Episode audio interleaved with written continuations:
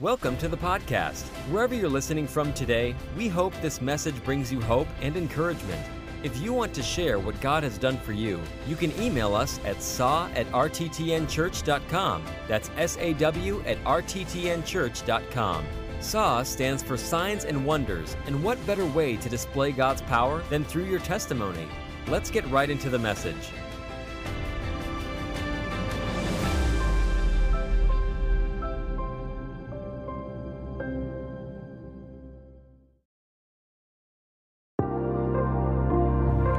Conference is October 24th through the 26th. Join with pastors and leaders as we gather for equipping during the day with labs and teaching sessions and encountering his presence at night. Bishop T.D. Jakes from the Potter's House, Dallas, Texas, will be joining us along with Joseph Garlington, Tony Miller, William McDowell, Jim Raley, and pastors Kevin and Devin Wallace. You can register now at ruachconference.com. right to the word Genesis chapter 1. Listen, make sure you put that on your calendar. I'm going to remind you of it for the next several Sundays. It got so crazy and sideways in the first service, I didn't get to play the video, so I need Chad to make sure we put that on social media today. Um, but I'm going to ask you to make this something that you talk about with your kids. I want everyone in this church family to bring the most sacrificial, sacrificial, generous gift you can on that day. And let me tell you why. Because there are there are people who won't have, and I mean this. I met many of them last year. They don't have Christmas if we don't help them get it. And you know what's amazing is God has blessed our church as we have blessed our community. And you know, I don't believe a church should be sitting up in a city talking about the kingdom of God and not demonstrating it. How you going to be a city set on a hill, a light that can be seen and you ain't turned the light on yet? So we got an opportunity. And the, I want you to know this. The group that we start with is in this house. The first group that we start with, if there are people who are part of our church family and have kids and they need help, that's where we start. And then we work outside of this house. We go to the schools that we're connected to, Emma Wheeler, some of our other areas that we are connected to. Y'all, we have a waiting list already, which means this if we raise more than $60,000, we're going to invite more kids to come and get Christmas. Now, I'm, I'm, I'm, listen, I'm in believing, I am stepping out there in faith. $60,000, how many know that's 10 grand more than we spent last year on the community? That's a lot. We're in, come on, somebody. I said, that's incredible that we're able to do that. We're believing God for it. You're going to have to be a part of it for it to happen. You say, what about me and my kids? Make it happen for somebody else. Make it happen for somebody else and watch what God will do for you. Pastor Gary, you got something? Yes. So last year, not only did we help kids and not only did we do ministry, but last year, 55 people got saved on the day we gave out Thanksgiving meals, and seven, 17 got saved at Christmas Share. I think we ought to praise God. 72 people got saved last year. That's amazing. So listen, I, I want you to be a part of this. I want you to, to engage and be part of this. Talk to your kids. Talk to your family. Let's have a conversation and pray about what the Lord wants to give on October 14th, just like we did the forward offering. We're coming on a day to set aside uh, a generous amount to sow into the lives of other people. And I believe God is just going to do something significant in the hearts of people as we give. I want you to go quickly to, to Genesis chapter 1 for just a few minutes. Mm-hmm.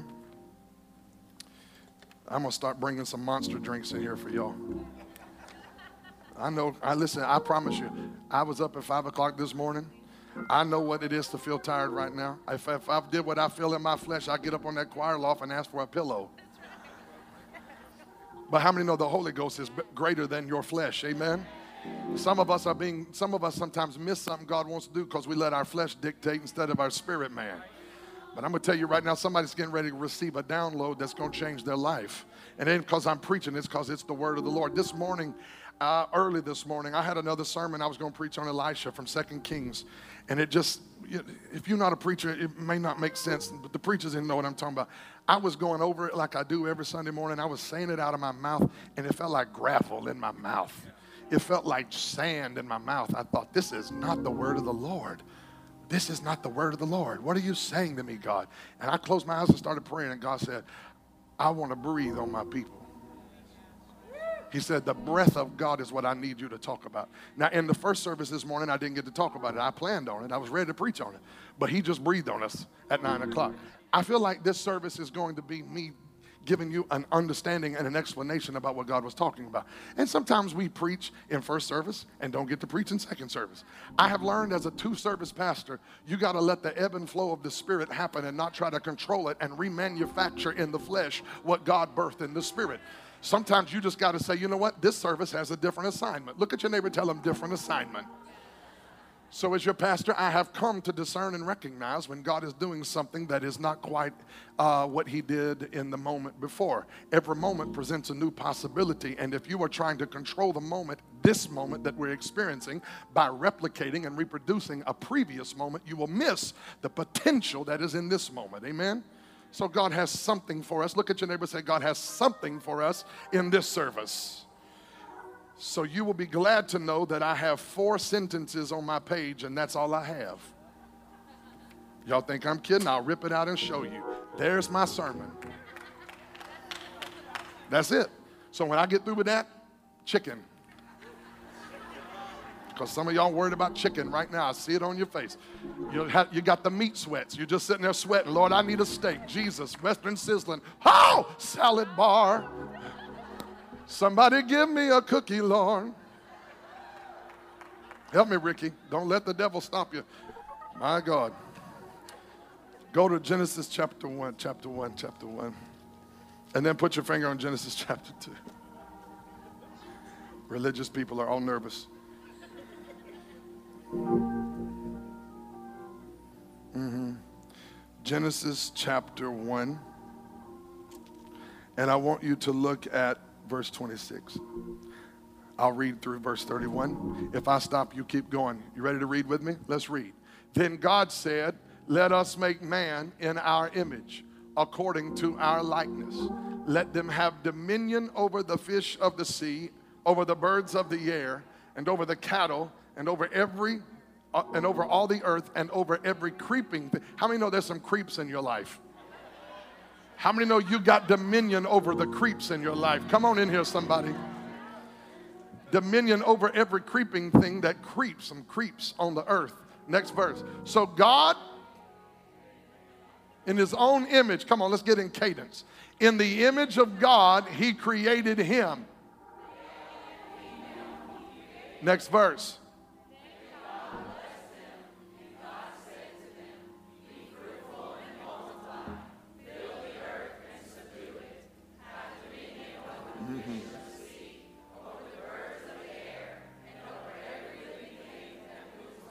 Next verse.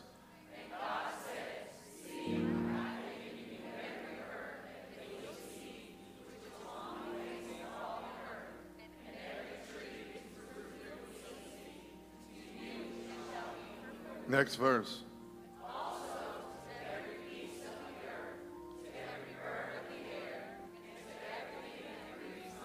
There's them creeps again.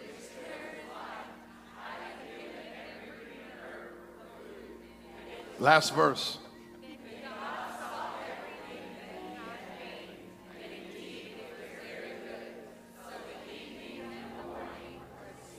Now, I want you to take your Bible and flip over to chapter 2. Put your finger on verse 7. Let's read this verse together and then we'll preach.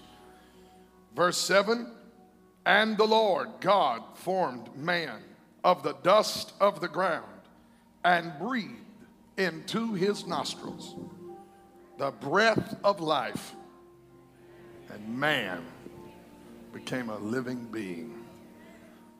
God breathed into man, and man, man was created but dead until God. Man had a face, a body, feet, arms, and hands eyes, nose, ears, hair. Man had it all. But man was dead until God breathed on man. So I felt like God wanted me to preach this message today. Somebody look up to heaven and say, God, don't hold your breath.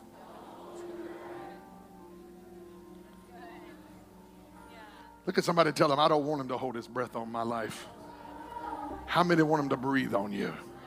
Somebody lift your hands up, throw your Bible down, lift your hands up and say, God, breathe on me today.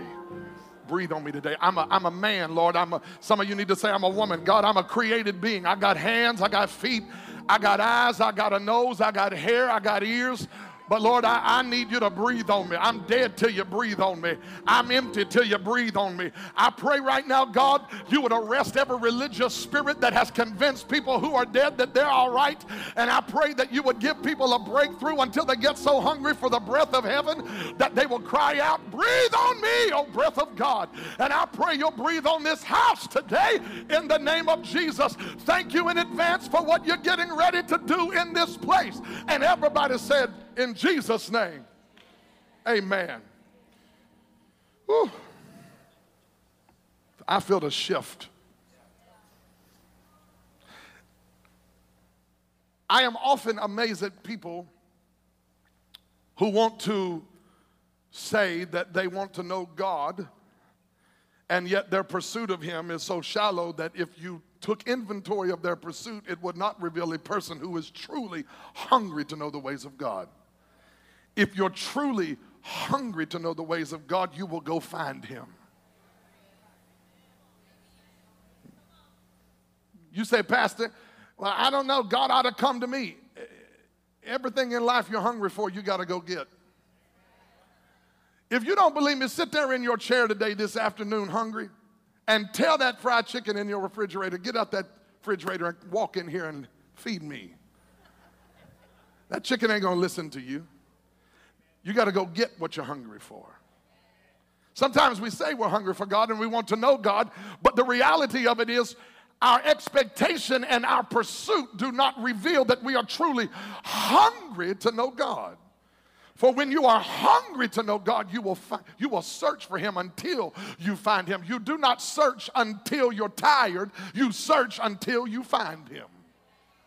Oftentimes, the flesh persuades us to believe God cannot be found because our flesh presents to us the conveniences of this life and it almost shapes our pursuit of God in a way uh, that, that, that if it's not convenient, quick, and comfortable, God cannot be found. But I came to tell you that when you really want God, it's not about convenience. It's not about how quick. When you really want God, you seek for Him until you find Him. That's why He told through the prophet, they will find me when they search for me with their whole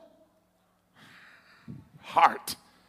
In other words, if you could find him while seeking for him with half your heart, then if he made himself so accessible with just a half hearted seeking, then you would never really understand the depth of who he is or what he's really about. It's not until you say, I'm going to find you and seek for you with all my heart, because until God has all your heart, you can't handle what you find when you find him. And I, I, I, I, say this today, uh, just easing into this text, and you may say, What does this have to do with the text? How is it germane to this message? Because sometimes people say, I want to know God. I want to tell you, if you want to know God and you want to find God, Genesis is a place to seek for God. Because Genesis is the book of beginnings. Look at your neighbor, tell him beginnings, beginnings. I want you to know God has a beginning for every one of us in this room.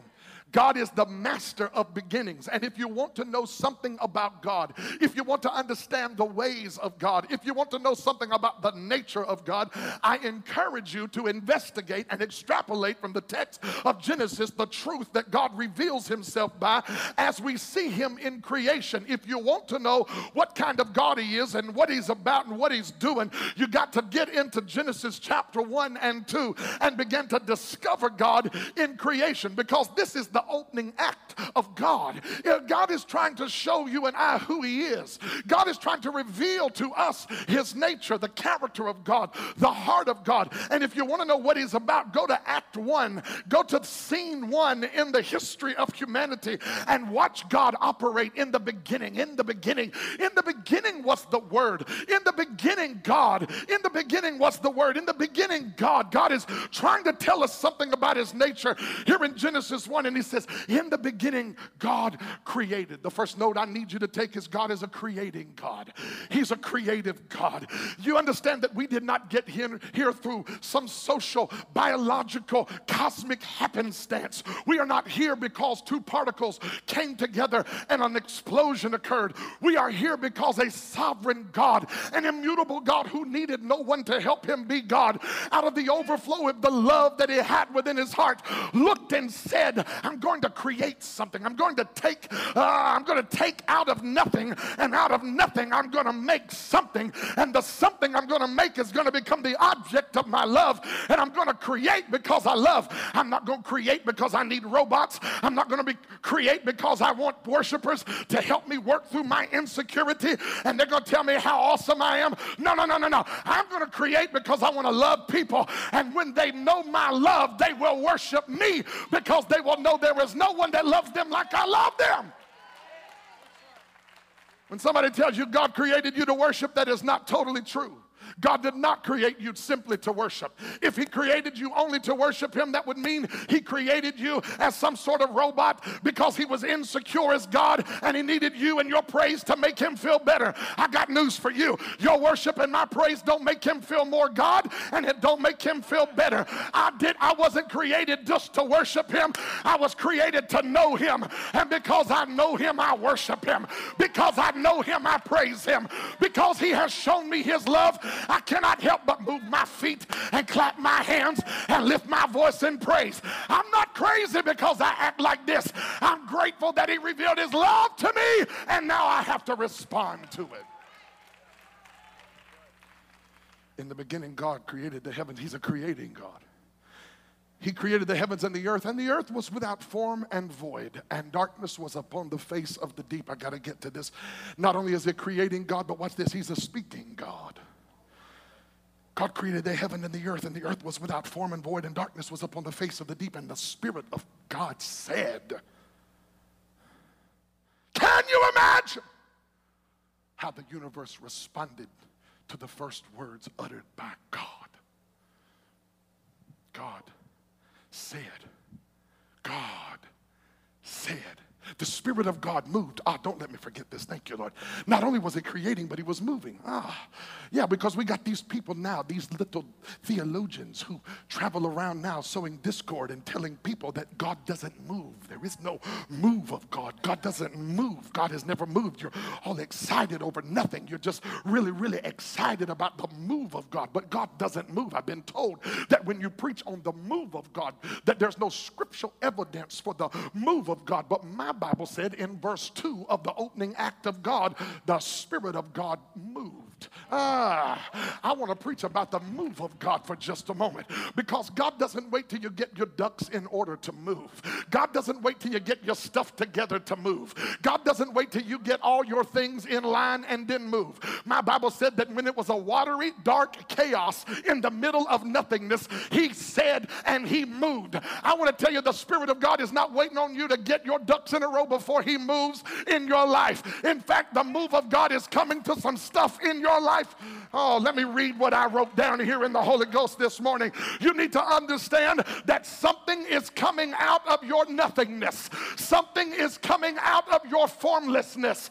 You say, Pastor, what is God going to do? My future looks void. That's what the Bible said about earth. Earth was a watery, dark, void place. And God moved when it was dark and chaotic and it was nothingness. And there's somebody in here today, you are standing in a season of nothingness. It looks void. Tomorrow looks empty. And you wonder what is God up to in my life? I believe God would have me tell you he's about to move. Slap your neighbor, tell him he's about to move. Something is coming out of this for you. Too many tears have been cried before you, for you to come out of this and not have any payback. Too much hell has been walked through for you to come out of this and not have some glory on your life. God is about to move. I don't know who I'm talking to, but I feel the Holy Ghost on the inside of me telling me to tell somebody it's dark and it's chaotic and it looks empty, but the Holy Ghost is about to move. Your neighbor, tell him, neighbor, God is about to move. God is about to move. he moved up on the face of the deep. And then God done something crazy out there. God said. He created and then he moved and then God said. He's standing in the midst of darkness and says, Let there be. Y'all ain't gonna have nobody preach today. Let there be light. And there was light. How many have been told that your whole life? Because how many believe that? So let me freak you out. Take your Bible, open it to Genesis 1. I would like for the media team to put verse 16 on the screen. 16, 116, thank you. Then God, now this is 13 verses later. He created the sun and the moon. The sun to rule by and the moon to rule by. Wait a minute. Because when God said, Let there be light, and there was, how can there be? Come on, wake up. When the sources of light had not even been created yet. Y'all not seeing this with me. God said, Let there be, and there was, but 13 verses later, He created. So, how can there be if, come on, hadn't even been created yet? I'll tell you how. Because when God says something, oh my God, He doesn't even have to see the thing that would produce what He said. His word alone creates what it said. Y'all missing what I'm telling you. That's why God can call you healed and you still got a tumor in your body. It's not that you're not healed, it's that this thing has got to catch up with what God said. Look at your neighbor, tell your neighbor it's catching up today. It's catching up today. That that that that that that that victory is coming. You've been believing for it for years, but God said it a long time ago, and He's getting ready to bring it to pass. Oh my God, I don't know who I'm preaching to, but somebody's getting ready to step into something God told you a long time ago. The devil tried to tell you God wasn't going to do it, but I came is a liar. God is not a man that he should lie. He's not the son of man that he should repent. He said, So shall my word be that goeth forth out of my mouth, and it shall not come back to me void, but it will accomplish what I spoken to do.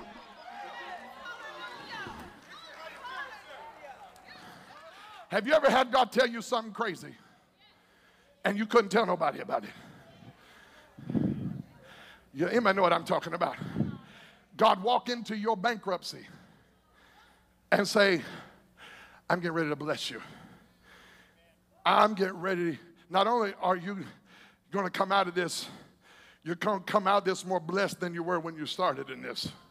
Say, y'all can't stand, y'all can't see that. You, you got to say, sometimes God will let you come into a thing and God will speak something ridiculous over you because He knows something about your future your eyes are not able to see yet. Have you ever had God say something crazy to you? You know, them kind of things where Jesus walked up to a woman who was carrying her dead son out of the city. And this woman has hired mourners, and the boy is dead in a coffin. And Jesus is walking in with the crowd, and his crowd is the crowd of life. Her crowd is the crowd of death. She's walking out of the city to bury her son. Her husband is already dead. And in that generation, that means she would have been a slave for the rest of her life. Jesus is walking into the city. She is walking out. She's about to bury her son. And Jesus looks at her and says, Don't cry. Yeah, see, y'all acting cool like that would have been all right. But if that had been me, I'd have been like, What? Come on in here, be real, somebody. Don't cry. I got my baby in a coffin and you don't want me to cry. Why don't you want me to cry? Because I know something about this that your eyes ain't able to see. Y'all miss what I'm talking about today. You're missing what I'm preaching today. Somebody in here, you keep living by what you see. And as long as you live by what you see, you will always be controlled by a moment. But if you ever wake up the Holy Ghost on the inside of you and start walking not according to what you see, but according to faith, for we walk by faith and not by sight. God is trying to show you the power of His Word. If He ever says, Let there be light, I don't know where the sun is, I don't know where the moon is, but bam, I'm walking in the light because he said, Let there be light.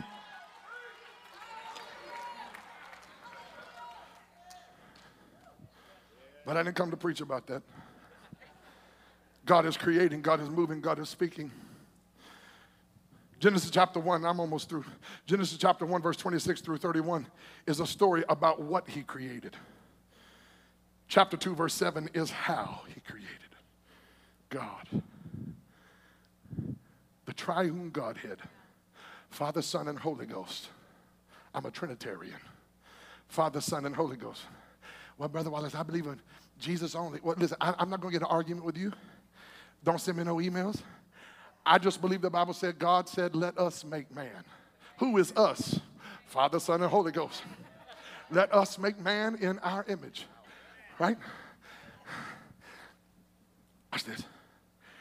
God a creative, moving, speaking God looks into the earth he created.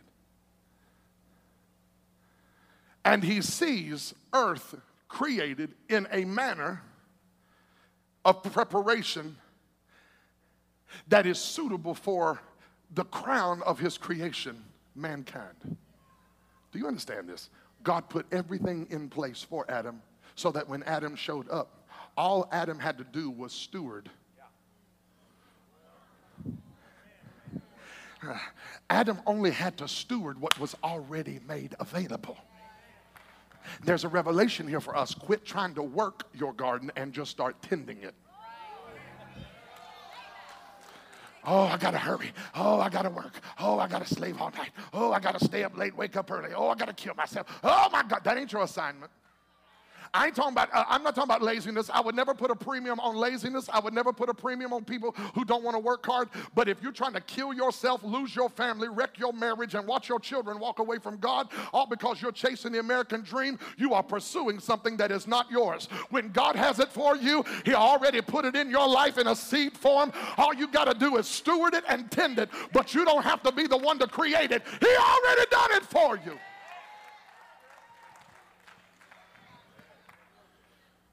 Adam is standing in the garden. Uh, pardon me, God is standing in the garden he created. And what does God do? What does God do? God says, Let us make man in our image. When God started making you, he looked at perfection first. Oh, you missed it. God said, Let us make man in our image. You are made in the image of God. When God, oh God, when God created you, he started with himself. That's why you, you quit spending your life trying to be a copycat. You are a magnificent original. Ah, when God wanted to make you, he could have gave you her thumbprint or his thumbprint. He could have gave you his nose or her hair, but he gave you that hair and he gave you that little button nose and he put you a unique little fingerprint on you. In fact, when we trace your DNA, there is nobody on this planet that can match perfectly your DNA. You are slap your neighbor, tell him you are one of a kind. Ah, my God, you're one of a kind. That's why I don't understand why you're using all your energy trying to look like her. Honey, she had to pay to look like that. And if you'll just walk in your identity and know who you are in God, can't nobody mess with you. The next time somebody asks you, who do you think you are? Say, how much time do you have? My God, you are fearfully and wonderfully made. Don't you let some hobo man walk up in your life and tell you you need to nip it and tuck it. Tell him to take a hike. When God made you, sister, he made you fearfully and wonderfully. Don't let no depression get on you. Don't let nobody come up and try to tell you who you ain't. You are fearfully and wonderfully made. Oh, God, I feel like preaching.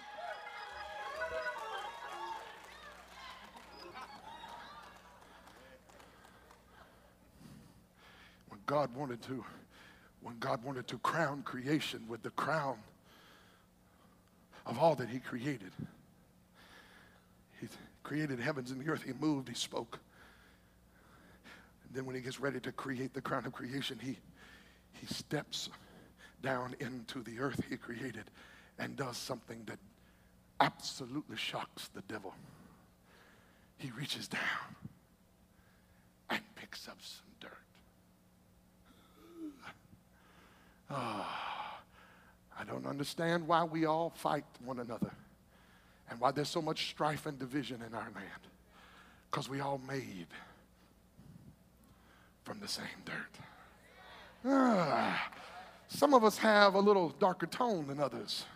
So, uh-huh, come on in here. We celebrate it. Uh-huh. Yeah, some of us are vanilla, some of us are chocolate, some of us are raspberry. It doesn't really matter what flavor.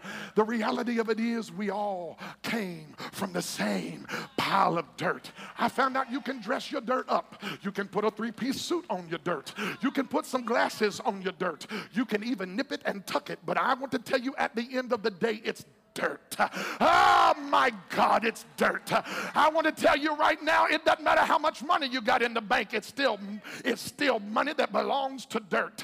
Oh, don't insult me, Bishop. How would you talk about me like this? You just told me I was fearfully and wonderfully made. I'm just trying to remind us all we're on the same playing field here. There is not one supreme race. There is not one supreme dirt. There is not one supreme color. There is only one dirt. And I want to tell you today that it was God who saw potential in the the dirt. That's how we're here. He knows what to do with the dirt.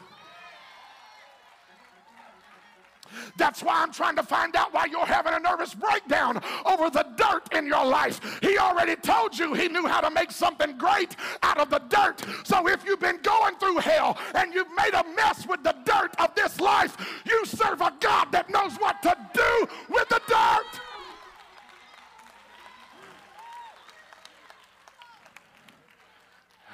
He reached down and took the dirt. And when he made man, he considered, watch, God considered himself the prototype. God said, I'm not going to create Adam and then make all men after Adam's image. The prototype will be me, the Lord said. I'm going to make him in my image. Oh my God, I'm trying to stir somebody up right here. God the Father, God the Son, and God the Holy Ghost. In other words, you have this idea of a triune God who made a triune human. Mind, body, spirit. Created in the image of God.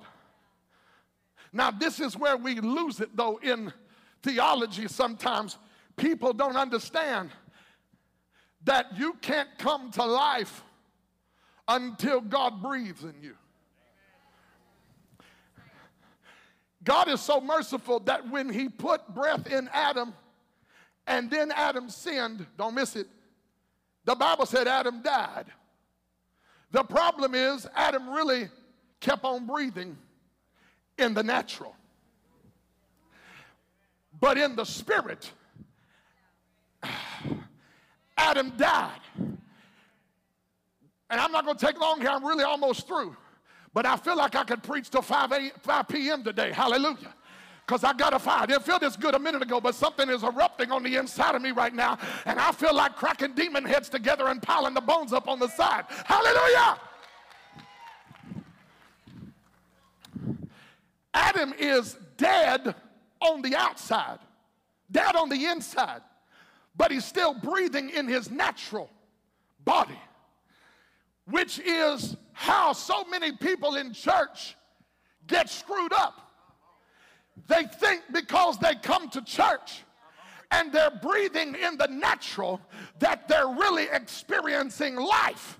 But the reality is, there's a lot of people breathing like Adam was breathing in the natural, but in the inside, they're dead in their spirit and they've never come to life because you can be alive in the natural, but be dead in your spirit, man. And I know people are dead in their spirit because they're listening to the wrong voice. Paul said in the book of Ephesians, they're being led by the spirit of disobedience. They're being led by, by it's a it's a rebellious spirit. They're living life for themselves. They're, they're honoring nobody. They're submitted to nothing. They walk around with a haughty attitude, and then they bring that nonsense up in the house of the Lord, and they sit up in a pew and they act like because they're there breathing in the natural that I ought to be impressed. I want to tell you right now, you can be breathing in this body but be dead on the inside. I want to tell you, it is not until God breathes the Holy Ghost into you that you come to life.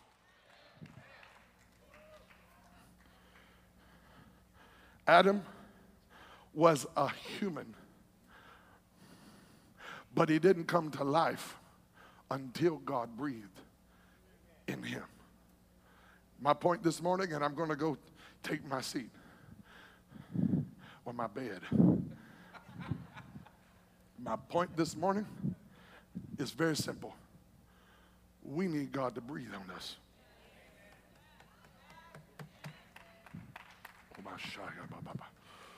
We need God to breathe on us. I don't want to come and sit in a church with a pulse, but be dead on the inside.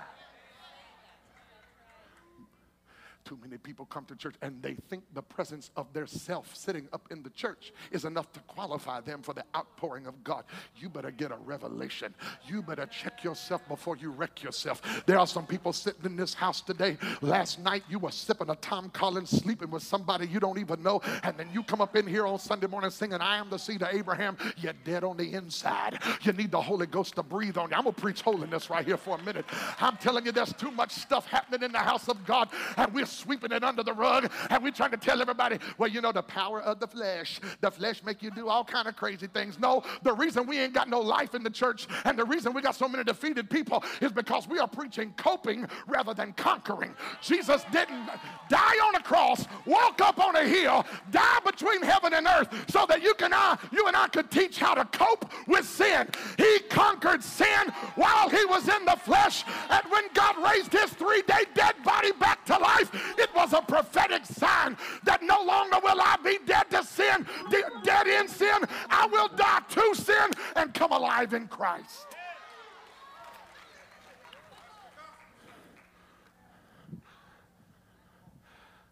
God, whatever you do, don't hold your breath.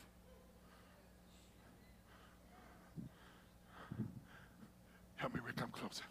God, whatever you do, don't hold your breath. I'm gasping. Some of you, some of you are walking around in life and you're trying to find joy and you're trying to find peace. And really, you wouldn't have to go looking for any of that if you just let God breathe on you. Oh my we, we, People all the time, they get confused because we call our conference in October Ruach. What does that mean? We have people call it roach. Roch, Ruach. I'm like, y'all need to just quit. Tell them you're going to Redemption to the Nations Church. Ruach is the Hebrew word for breath and wind of God. Adam is standing there in a garden and he has a nose and he has a body and he's he's absolutely perfect because he was made in the image of God. And yet there's one thing that is very critical that is absent from this equation. Adam has potential. Adam has capacity. Adam can really go somewhere. But Adam is dead. And he is going to stay dead until God breathes on him. Adam's lungs are awaiting the celestial, eternal air of God to fill them. And in order for Adam to inhale, it meant that first God had to exhale.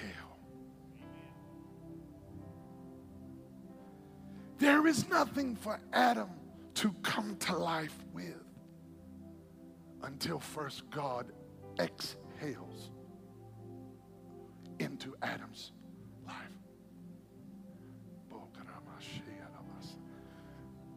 I don't want to be dramatic. I, I do feel like God wants to exhale celestial spirit breath into someone's life today. The kind of stuff, the kind of spirit, the kind of grace, the kind of power that brought the body of Adam to life can come into your spirit and bring your spirit to life. You say, Pastor, is this the only place it happened? Oh, no. There was a man named Ezekiel who got dropped off in an open valley. I'm glad it wasn't a closed valley. If it was an open valley, that meant there was a door in, and thank God there was a door out of the valley. Hallelujah, somebody. God dropped off the prophet in the valley, and the Bible said that what Ezekiel saw was bones. God said, Can these bones live? And, and Ezekiel says, Oh Lord God, you know. Please know this. When God asks you a question, it is never because you have more information than He does. He is not consulting you for counsel and for wisdom and understanding. For who can know the mind of God? There is no one who knows anything like God knows so much more than we could ever know. How many know He is infinite? God did not ask Ezekiel the question because Ezekiel was privy to information that God was looking for. God asked Ezekiel the question to test the heart of the prophet Can these bones live? Ezekiel says, Oh Lord God, only you know. And God says something crazy to Ezekiel prophesy to the bones. Have you ever had to talk to something that didn't want to listen? Have you ever had God tell you to talk to some stuff that looked dead? It's bones. And God wants you to go start preaching to some bones. Let me preach to it while it's listening. Let me prophesy to it while it's got ears. But now there ain't no ears and can't nobody receive nothing. Now it's a pile of bones. God said, Good, that's exactly how I want it to be. I want you to talk to dead stuff. Oh my God, Brother Wallace, you said God wanted you to talk to dead. Yes, sometimes you got to prophesy to dead dreams. Sometimes you got to prophesy to dead marriages. Sometimes you got to prophesy to your children that are looking and acting like they're dead. Y'all ain't saying nothing. But God will sometimes call you and compel you to preach to dead things. Why would God want me to speak to dead things? Because if you ever start preaching and declaring the word of the Lord, dead things have to start listening. These bones live? Only you know God. And then God does something crazy. God says, prophesy to the wind. So the wind is the same word used in Genesis 1 and 2 Ruach. God called for Ruach. Now, don't miss this. I'm, I'm really done. Bone came to bone. Bone, the Bible says this in Ezekiel 37. Bone came to bone. The foot bone was connected to the leg bone, and the leg bone was connected to the hip bone, and the hip bone. Come on, y'all. Is that the hokey pokey? What is that? I don't even know what that is. That's another song. God, we're getting ready to do the hokey pokey in church. My Lord. Bones got connected. The Bible says that when the bones started coming together, there was a sound in the valley sounds of bones. I hear that in my spirit today. Sounds of bones coming together. So watch this. The bones come together and you have a structure. But structure is not sufficient. You have to have muscle. See, structure is what we do to, to organize the church. You've got to have an infrastructure because if you don't have a structure, everything will fall. Y'all ain't saying nothing in here.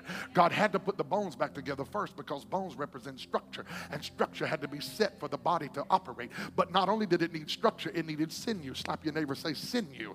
Sinew, that means servant, servant, service. It's muscle, it's the work of the ministry. Come on, somebody. You got to have structure, but you also got to have the work. Yo, ain't nobody helping me, but that's okay. You got to have them people that just move the muscles of the kingdom and they move the muscles of the body and they get involved and they do stuff because they understand understand the kingdom of God is not just a sessile, immobile, immovable thing. It is not sitting on a pew, warming a pew until the Lord comes. The church is on the move.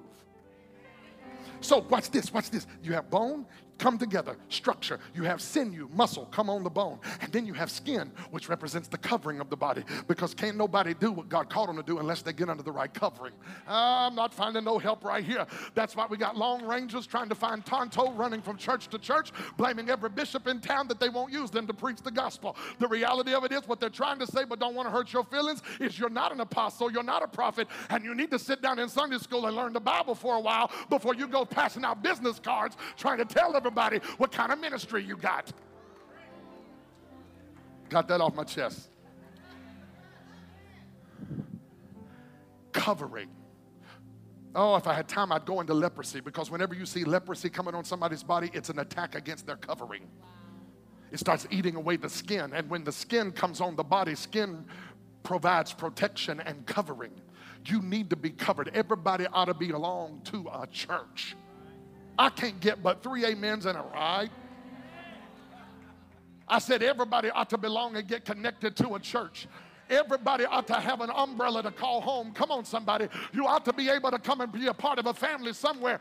Well, I'm still trying out churches for four years. What's wrong with you? You can't grow if you don't get planted. And by now, you've been to 33 churches in Chattanooga. There ain't something wrong with all them churches, I'm telling you. Covering. Slap your neighbor say covering. It had structure, it had sinew, it had covering, but there's one problem it doesn't have breath. Read it, Ezekiel 37. You can have a body that has programs, you can have a church that has programs, and you can have all these little things going on for people, but if you don't have no breath, you're a dead body. I don't want us to live dead. I want Him to breathe on us. Don't hold your breath. Don't hold your breath. Fill the lungs of this house with the breath of heaven. Oh God, fill the lungs of my own spirit with the breath of heaven. If you want him to fill your life with his breath, stand and just lift your hands and start asking him to do it right now. I'm through preaching. Christopher, I need some water. Lift your hands. I, am not going to coach you through it. If you're hungry for him, you'll go after him right now. It's 1.35 on Sunday afternoon. And if you're hungry for him, you'll go after him right now. Breathe on me, Lord. Breathe on me, Lord. Breathe on me, Lord. Breathe in my spirit. Breathe in my spirit today, God. Breathe in my spirit today. I don't want to I don't want to walk through motions and be alive on the outside but dead on the inside. Breathe on my spirit, Lord. Breathe on my my life needs you. Holy Ghost, don't hold your breath. Don't hold your breath. Don't hold your breath back from me, God. Breathe on me. Come on, how many want him to breathe on you?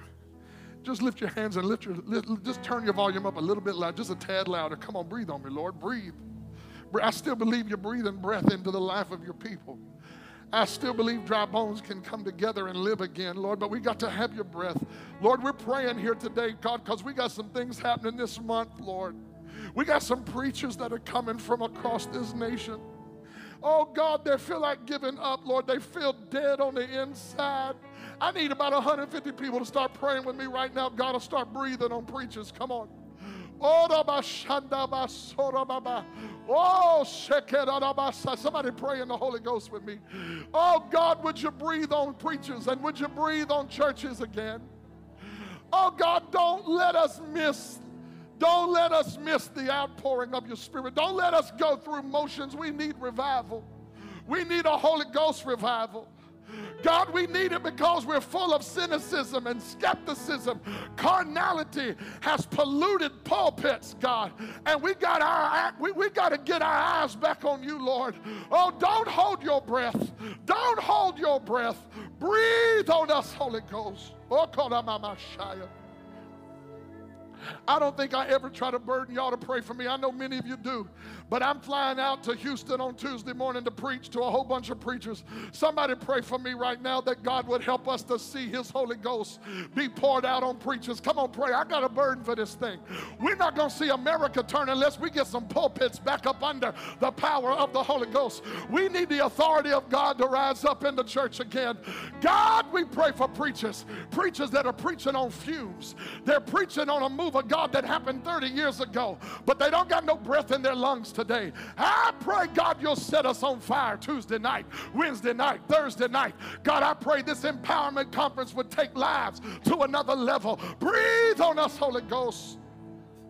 Breathe.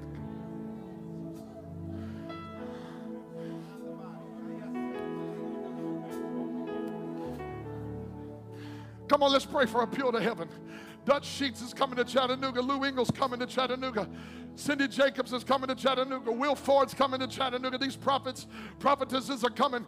God gave Dutch a word that the giant of racism was going to fall in our nation. He said he believed that God said to start it right here. I need about 150 people to get in agreement with me that in this nation we're going to see God bring some healing to our land. Come on, start. In fact, take your neighbor by the hand right now. Take your neighbor by the hand right now. Come on, we're going to turn this into a prayer meeting right now. Breathe on us, Lord.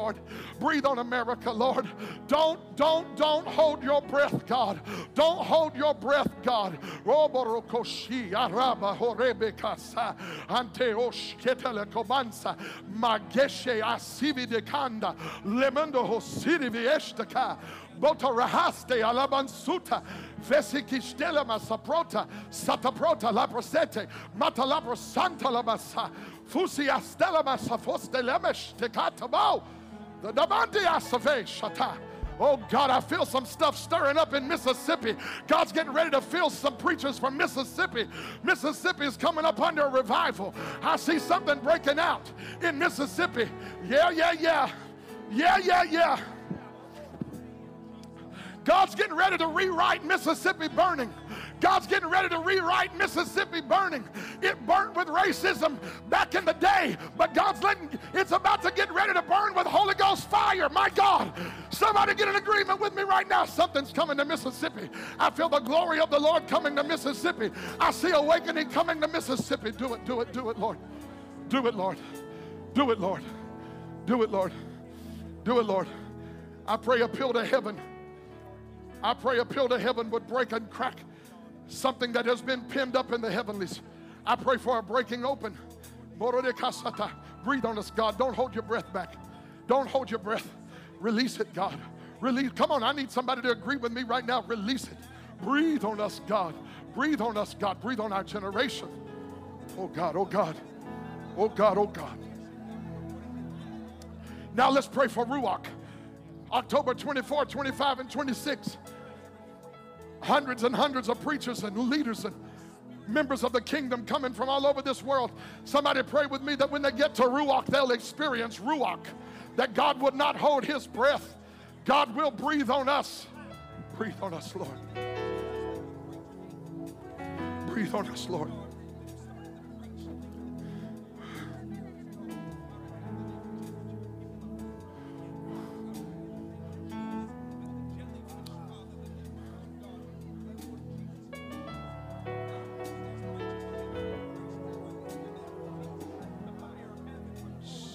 Spirit is speaking. Shh. Speak.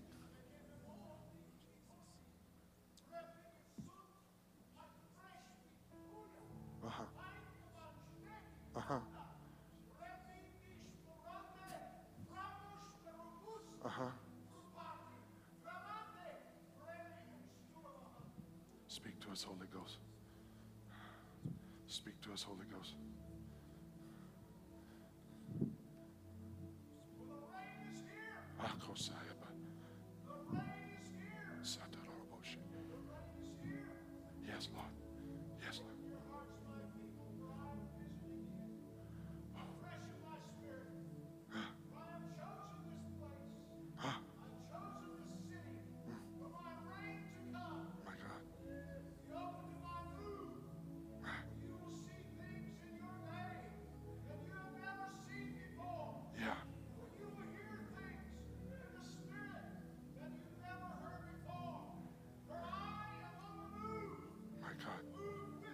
Oh, yes, Lord. Uh-huh. My God. Lift your hands and thank God for His Spirit. Thank God for His Spirit.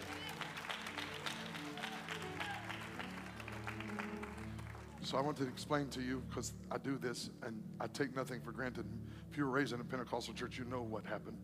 But if you were not, that's a gift of the Spirit.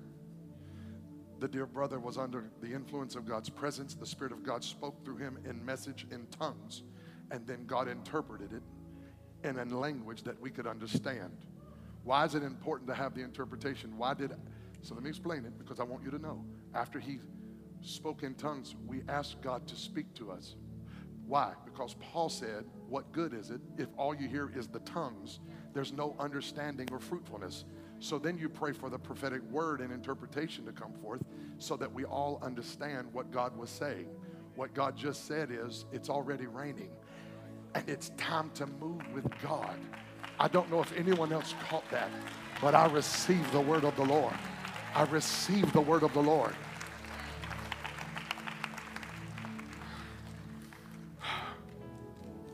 I love this house and I love you. I don't want anyone to miss what God has in store. Some of us are going to have to challenge ourselves out of religion and say, God, breathe on me and fill me with the breath of heaven. One last time before we go home, lift your hands. Fill us, Lord, with the breath of heaven. Fill us, Lord, with the breath of heaven. This coming week, I need you interceding for our school. I fly to Houston on Tuesday to preach in Houston Tuesday. I fly to Washington on Wednesday morning or Wednesday, uh, Thursday morning. And I'm going to meet Devin and the school, the kids that are going, and the, the, the chaperones that are going. And I have never seen Devin um, in this zone that she is in right now. And I don't mean it like she's like super spiritual. She believes with all of her heart God wants to overturn Roe versus Wade. And I believe with all my heart, Satan doesn't want that to happen. And I am asking you to intercede with us this week. That in the realm of the Spirit, I keep hearing the Lord say, I'm revealing the hidden things. And I know what some people think that means, but it ain't what they think it means. There are things going on behind closed doors in Washington. God is going to expose it. And I'm not talking about for or against your party or your man. I'm talking about the Lord is a God of truth, period. And whatever the truth is, that's the side of God. And wherever justice is, that's the side of Yahweh. That's the side of Yahweh. This whole thing about God, are you for us or against us? Are you on our side, God? God never asks, God never lets you know if He's on your side or not. He only asks you the question Are you on my side? There is no side but Yahweh's side. You don't have a side, and I don't either. I just want to be on His side. How many can receive that? Lord, my heart overflows today. You're up to something.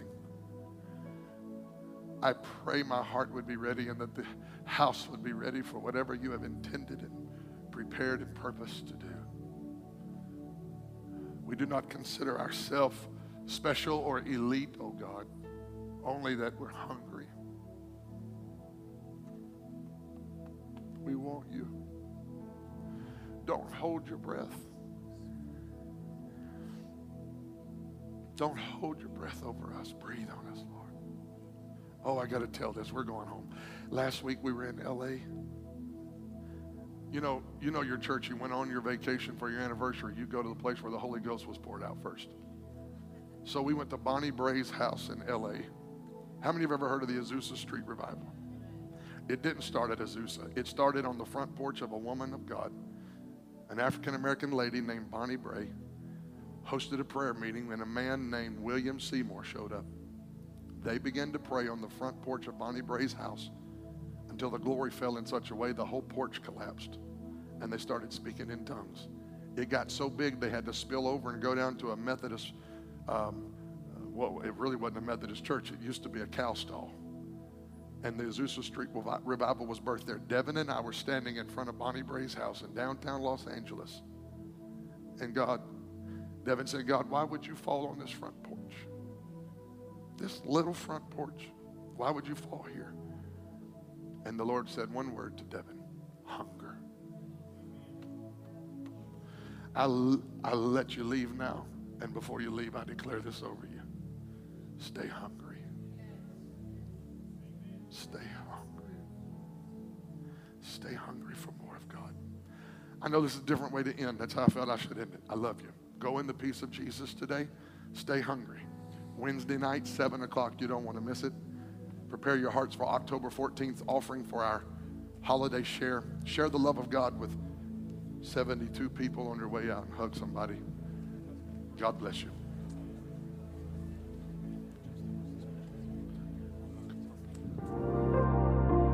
Ruach Conference is October 24th through the 26th.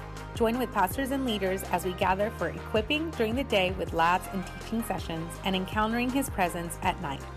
Bishop T.D. Jakes from the Potter's House, Dallas, Texas, will be joining us along with Joseph Garlington, Tony Miller, William McDowell, Jim Raley, and pastors Kevin and Devin Wallace.